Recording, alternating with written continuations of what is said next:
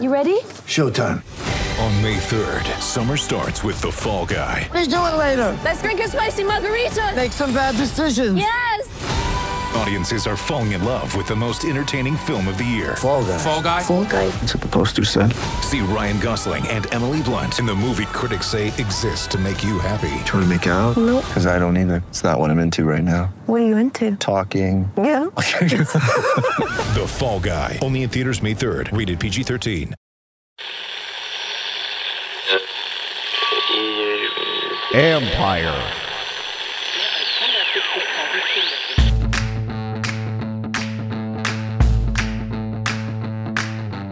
Hello and welcome to my podcast. Do me a favor, subscribe to the John Con Report wherever you get your podcast. You're watching on YouTube. Hit that like button, hit that subscribe button.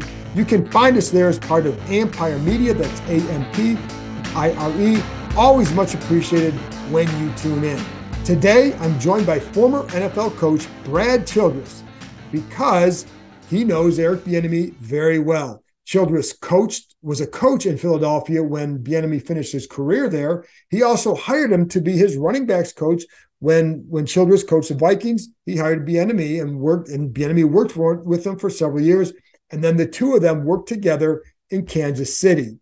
You can hear why Childress told Andy Reid that yes, Bieniemy was ready to be an offensive coordinator in Kansas City. More insight there. I do feel like Bieniemy is one of the most scrutinized assistant coaches in history, so I don't want to kind of go over every all the same things every single time, but I do want to bring you insight from people who worked with him who know him very well. That's what I'm doing here. So stay tuned to that. For in one minute, I'll get to that. I do want to go over a couple little minor things. First of all, the Bieniemy presser is on Thursday, of course, at the Commanders facility. I will be doing a podcast later that day with Bram Weinstein, the voice of the Commanders, as we talk about first impressions being around Bieniemy. This is an all Bieniemy week. That's again, that's on Thursday morning. The other thing is, um, as far as staff changes, and I told you the other day, I didn't expect a lot of big changes here. Still don't. We know that wide receivers coach Drew Terrell likely going to be, or at least very good chance he'll be the pass game coordinator in Arizona. Now, I don't think it's official yet, but that's what I'd heard last week, and that's maintained. That's been kind of true throughout the week. Nothing is until something's done, it's not done, but that's what we're hearing there. And then Jim Hostler, who's an offensive senior offensive assistant with Washington, he is out. He had been here for the first few years with Rivera. That's probably the one big, the one big change uh, that that Washington will make. I don't know that there will be any. I don't think I'm not anticipating any other big changes on that offensive staff. I don't know. I, I do believe Bieniemy will will bring some people aboard. I don't know the roles. I don't know if the, any titles are going to change. Find all that out. I may even know that by tomorrow by Wednesday afternoon. So if I if you want to find out, go to Twitter where I'm at John underscore Keim. Anyway, also state for the Bieniemy presser. Don't forget, I will be covering that, of course, for ESPN. So I'll have a story up on all the stuff that he said on ESPN.com on Thursday afternoon. And so tune in for that. And again, I told you, Adam Teicher, our Chiefs reporter, and I did a we c- combined on it uh, basically a lot of information on Bieniemy for an article after he was hired, but it provides a lot of insight into him, into what he's getting into here, why he came to Washington, all that good stuff. But we'll hear from the man himself on Thursday morning. All right. And then one thing on the ownership situation, not a whole lot new to add there. I know there's, you know, there's always going to be stuff floating around. The only thing I know is that again, Jeff Bezos is still out there. What I do know is that we know Josh Harris toured the facility, that group. We also know that there were a couple other unnamed groups who have toured the facility. I know Nicki Jhabvala from the Washington Post reported that. I had heard that a week or two ago that the groups were there was there was thought that one or two groups would be coming through. Well, it turns out they have. So there you go there. And then the Jeff Bezos thing is still hanging out there. And I know some there are some people involved in the situation who they're well aware of how he's hovering over the entire process. And one thing that that this person told me that because the Bezos group has not ruled out that he would do something, they're kind of figuring that he's that he's going to factor in somewhere at some point. But until you say you're out, you're not out. So that's but that's again, that's general stuff. You may have already known that. There you go. Anyway, that's enough for me. Now, let's get to my interview, my conversation with former NFL coach Brad Childress. Brad, you have obviously a lot of experience with Eric Bieniemy, and I'm kind of asking everybody who knows him, what do you think Washington is getting in Bieniemy? Well, I think they're getting an incredibly passionate football coach. Um, he loves what he does. He's he, he, can be emotional, which football's an emotional game sometimes. Um, but a guy that's competed at the very highest level, uh, a guy that's coached at the very highest level, and obviously with a really interesting um, offense. Um, with that said, you know, yeah, they'll be passing, but you know, he has a, a, lot of respect for being able to run the football, and anytime you can play good defense and stop the run, stop the run, uh, and run the ball is pretty good formula. You had him on your staff at Minnesota. You hired him to be there. I think that was his first NFL job. What is it that you saw in him as a young coach that made you want him to be on your staff? Yeah, so John, uh, he was on uh, in 1999 was his last year playing. I was at the Philadelphia Eagles, and and uh, he was primarily a special teams guy, a special teams captain, back you know, third string running back. Uh, but what what I recognized was that here's a guy that in his last year played nine years, a uh, smaller guy. He had to come out an hour before practice even started just to get himself warm and loose uh, to participate in the practice. And he was that way every day uh, when we went up to Allentown for training camp. And that really hit me. And then we brought him back about three years later as a, uh, a training camp intern. And uh, you could tell he was a great teacher. Sometimes good players aren't great teachers, um, but he was very good in that area too. And, and I, there was no doubt in my mind uh, when I got the Vikings job that the running back coach I was going to go get is uh, Eric Bieniemy. It was on Karl Dorrell's staff at that time at UCLA. What did you see in him as far as you, you say great teacher? What, what what were some of the things that you remember or maybe stood out to show you that? Well, you know, when you coach running backs, you're you're so involved in, in things like uh, uh, the path of the back, uh, course integrity, and then in the passing game, precision route running. Um, he was able to teach that uh, and then the pass protection element of them. You're, you're involved in as a running back coach in everything, every facet of it. Um, and I thought he had a great command of of all those facets. And then you also, um, you know, I think you would talk to you about like Chester Taylor when he went from the Ravens to the yeah. Vikings, and just the demanding nature of Bieniemy. And I shouldn't say demanding nature. I think that's just maybe basic. But what is it do you remember about what, what Taylor maybe learned about Bieniemy? Well, Chester was coming out of a, a backup role at the Ravens, and uh, he was going to be the, the, the, lead dog for us at, at the Bears. Uh, unbeknownst to us, we, you know, at that point in time, we didn't know we were going to dra- draft Adrian Peterson the next year. But uh, you know, Chester rushed for over a thousand yards, and and he had to learn, at least in our system, that uh, we don't do it the same way as the Ravens. Uh, just because you're number one running back and you carry the ball 23 times a day before or a couple days before it doesn't mean that you sit out practice. You got to get in there. You got to take your turns. You got to take your reps. And that was something that was new to him because that's not the way they had done it at the Ravens. And and so uh, he really had to indoctrinate him to what it is to be a, a lead dog for everybody to see a show up and you know and be consistent in all areas and practice and that type of thing. And then there, obviously, you know that with that passion and that you know his demanding nature, whatever, is going to come some sideline arguments. We've seen some of those over the years. What do you take from those? I mean, I know like football is a like you said, football is a passionate sport. So it could just be a heat of the moment thing and then it's gone because guys are competitive. But what do you what do you make of all that? Yeah, I, I don't see any downside to passion at all. Um, you know, you, you, you, in a lot of ways, if you, if you're not, if you can't get yourself going, if you if you're not passionate about what you're doing, you're just throwing your hat in the ring. And so, um, yeah, there's sideline arguments, there's practice arguments, there's practice discussions.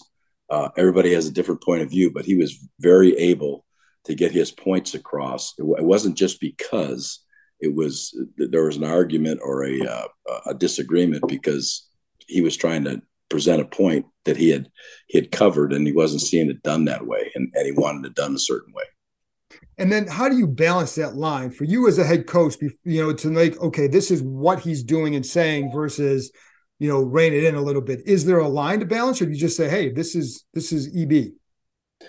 No, I I, I think uh, there there's a line to balance, and I'll, I'll, that always comes from the head coach. But but uh, you know, I hired him for for for a reason. I mean, right. he was a good run run back in the NFL. He was a good teacher, and you know, I, I like that passion. I like that fire.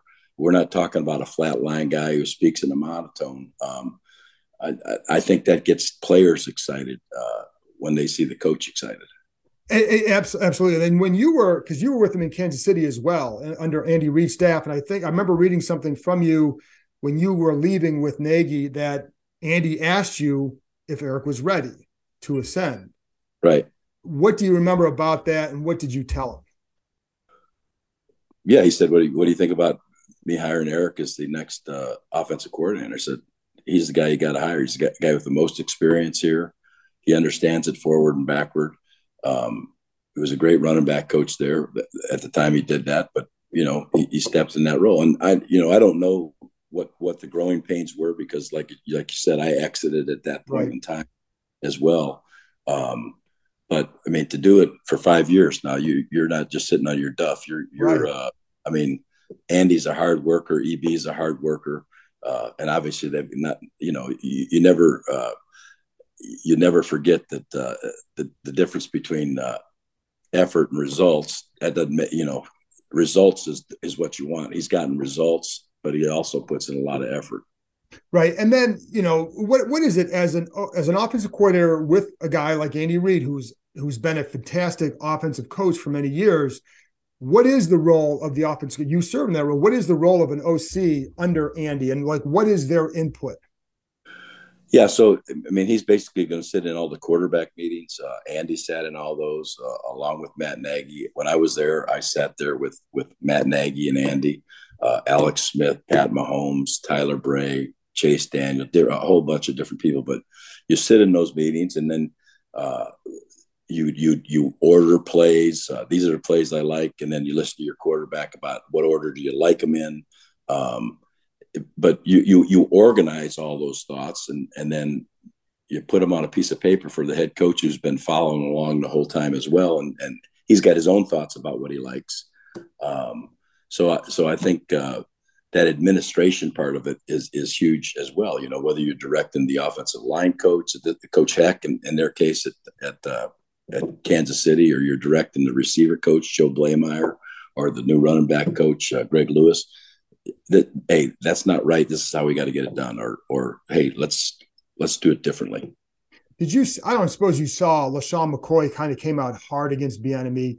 he was there just a short time but i don't did you see any of his comments by any chance uh, I, I heard they were negative comments. Um, I don't know LeSean McCoy, but I'm sure it it it it's from hey, I, don't care if you're an old pro, you still need to do stuff this way. And it, it, probably was no different than his conversations at the time with Chester Taylor. You know, and you may have done it this way at the Eagles, but you're in Kansas City now, here's how we do it here. Yeah, and then because the other the other thing he said too that during meetings he wouldn't have any input, but based on what you're saying, an OC there has a lot of input. A lot, a lot of input, and and uh, never very far away from what he thinks uh, the good runs would be against that group and what their line can accomplish. And, and uh, you know, football at its at, at its best is a, is a physical physical game, and so there's nothing better than you know a running back that can run the ball behind a good offensive line. I mean, it's a great way to set up all your play action and those kinds of things. What's the key to then being a going from his role to then be you know because now he's going to go from being the OC there, now it's all his show. But what's the key to being a good offensive coordinator? And you know, what do you think the most important things are? Well, I'll say this just just from uh, my knowledge of what system they were running at uh, um, Washington. Uh, they were in a three-digit system, the old Norv Turner, right. Ernie Zampese uh, three-digit system. So there will be a whole new language uh, being imparted there that those that some have heard and and a lot haven't heard. Uh, it, they'll be learning a whole new offense there as they go to OTAs this year, and he will be teaching that to a, a group of coaches. Some have heard that. Juan Castillo has heard uh, West Coast offensive terminology before, but then there's a whole bunch that haven't heard that, and uh, so he'll have to be crossing the T's and dotting the I's about whether it's splits, whether it's uh, uh, stems on routes, uh, whether it's paths for the back, whether it's telling the quarterback your eyes are here first and then they're here second. There's your check down third. Everything. I mean, all the minutia is what he's going to have to get across. And then also just in, in terms of general OC being a coordinator, what how would you rank like the importance? Because people are going to focus on, well, did he call all the plays and under Andy, or you know, what is the most important thing as a coordinator in general? Yeah, I, I think being able to uh, uh, have a good blend to, uh, of of play calling, and then uh, being able to keep the defense off balance. Um, you know, surely that's a huge effort. I mean, understanding that hey, if they're killing you with the pass rush, you know, you've got the great screen game, which Kansas City is known for. I mean, there's there's certain teaching points. You know, everybody screens, but there's certain teaching points that he will demand uh, about what path the running back gets on, what path the offensive line get on as they start to head down the field, so they don't look like a bunch of drunken pirates as they're running out there. Um, so, like I said, the minutia stuff. I think I think that's that's the important thing, and then developing a little rhythm. And you know what? I know he called plays in in the uh, preseason because that's how Andy was. He'd flip it to me once in a while. Hey, Brad, put a series together. So, you know, it's it's not true that he's never called plays right. because there's times where Andy's looking for suggestions. You know, uh, if if you've been three and out a couple of times, you're kind of like, okay, but are you thinking anything, Eric? And you know, Eric would at that point in time share those things with Andy. So, um, I think that's you know an important part that people overlook. And how like because I've always been impressed with Andy Reid with just like he seems to seek out knowledge from many different places. How much does that help an offensive assistant? You know, am I am I right in that? In that he he really seems to look seek input. Uh, he did. There there was nobody that he didn't listen to, and it didn't make any difference if the guy was uh, uh, just an offensive assistant and he had been uh, uh, breaking down all of Cal Berkeley's film and seeing what they did that was uh, interesting and unusual and might fit for us. So he loved uh, he loved new ideas and, and new thoughts and does it fit does it fit for us? And as they say, imitation is the greatest form of flattery, but you have to have somebody that's doing that, and then you have to have somebody that's willing uh, to take some of that information and and stick it in their playbook. How hard is it for if you're like you know, if you're a quarterback's coach, the run game might be a challenge for you differently. If you're running backs coach, maybe the pass game. So, as you said, there there is an involvement in that. But what is the transition to go from you know kind of being around it to then putting it all together? Is is that you know what do you need to make it work to be successful? Yeah, I think you got to be in. You have to be good in front of the room, which his passion will, will reign through from the minute he first stands in front of that offensive group.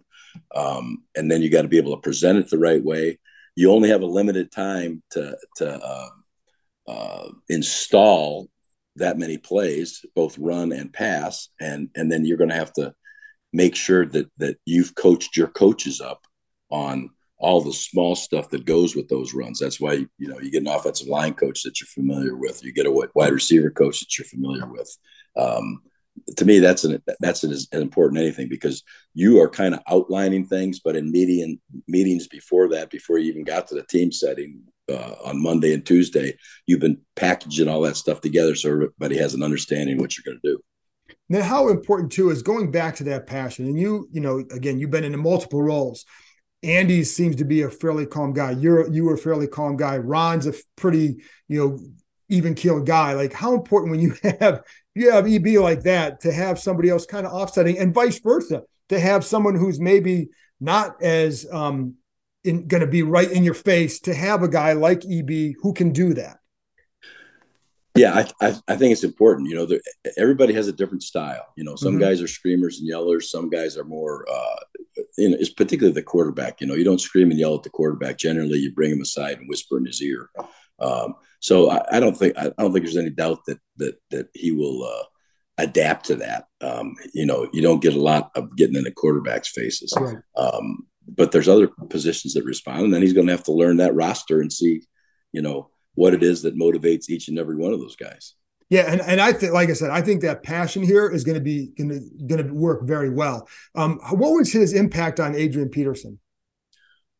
Well, you know, he he really indoctrinated him into uh, what a show pony, what a what a lead dog in the run game looks like in the National Football League. Um, I'm trying to think who those guys would be now that are, you, you know, they're not quite playing the game the same way where you Right. hand the ball 20 or 25 times. Um, so just all the preparation that you know how you take care of your body. Here's what you do on off days. I mean, it's a whole different animal when you only play 11 or 12 in college and then all of a sudden you get to thanksgiving you still got you know six or eight more um, it's important to f- first of all uh, have a coach that's been there before and eric certainly has done that uh, having to get himself ready for a wednesday practice and then um, a guy like tony richardson um, that eric was coaching as well uh, was a guy that had a long career did a great job of taking care of his body and was able to model some things for for Adrian Peterson, and and Eric was able to direct Tony to share those things with with AP, and and and then uh, you, you saw him kind of run with the ball literally. How much would he push him in practice? Oh, he would push him. He would push him. I mean, whether it was uh, whether it was uh, ball security, whether it was running away from a handoff because he's trying to use his speed to circle the defense. Um, talk to him about course integrity.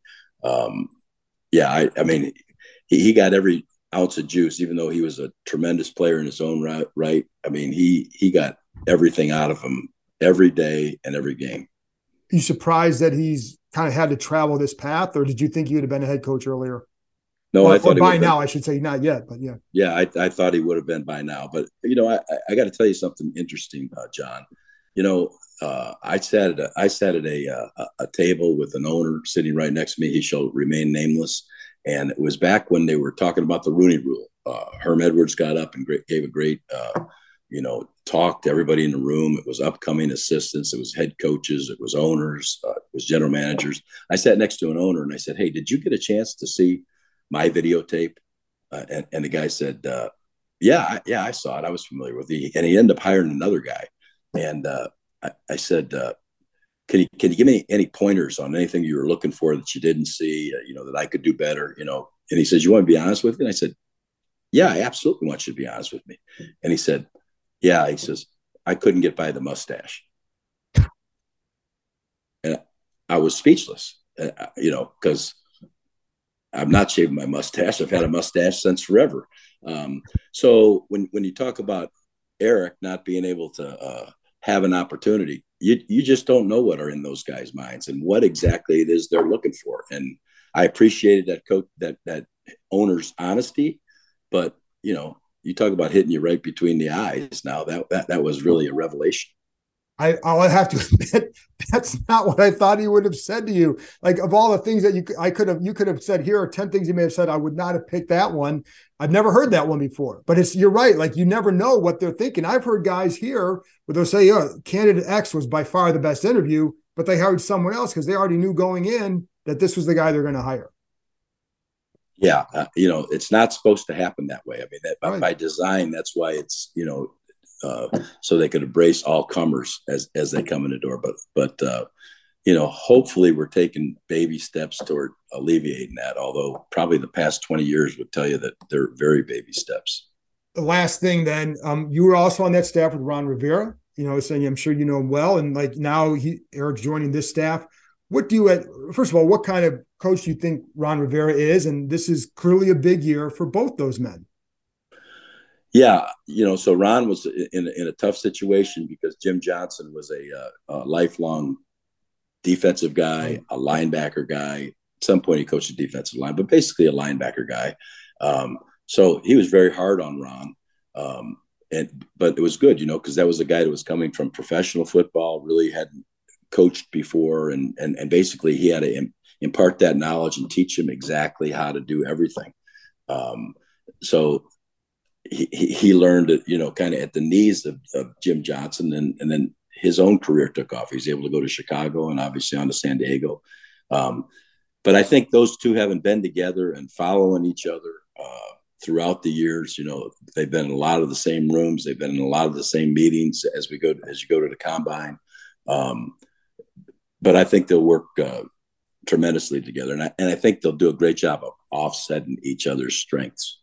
I, I apologize. I did have one more because you what you know about that offense, and I don't know how much you know about Washington's roster. Have you watched much of them at all? Their the skill talent and all that.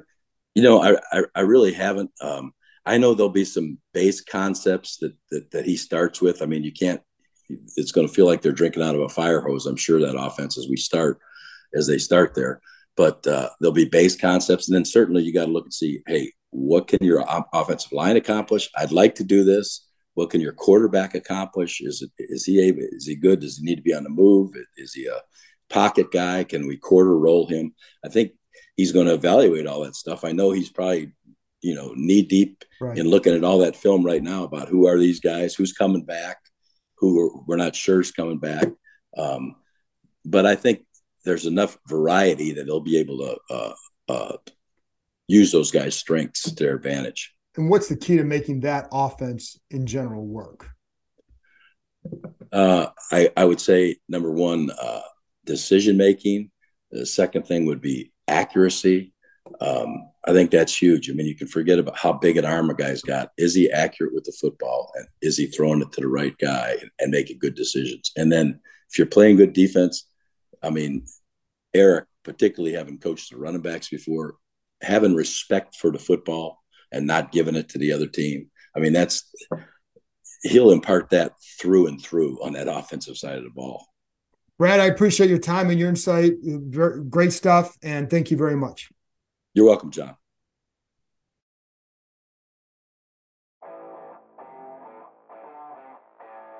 That's it for this episode. Thanks to Brad for joining me, and thank you, as always, for listening. I'll be back on Thursday, late Thursday afternoon, with another podcast wrapping up our first impressions of meeting Eric Bieniemy after his press conference. Talk to you next time.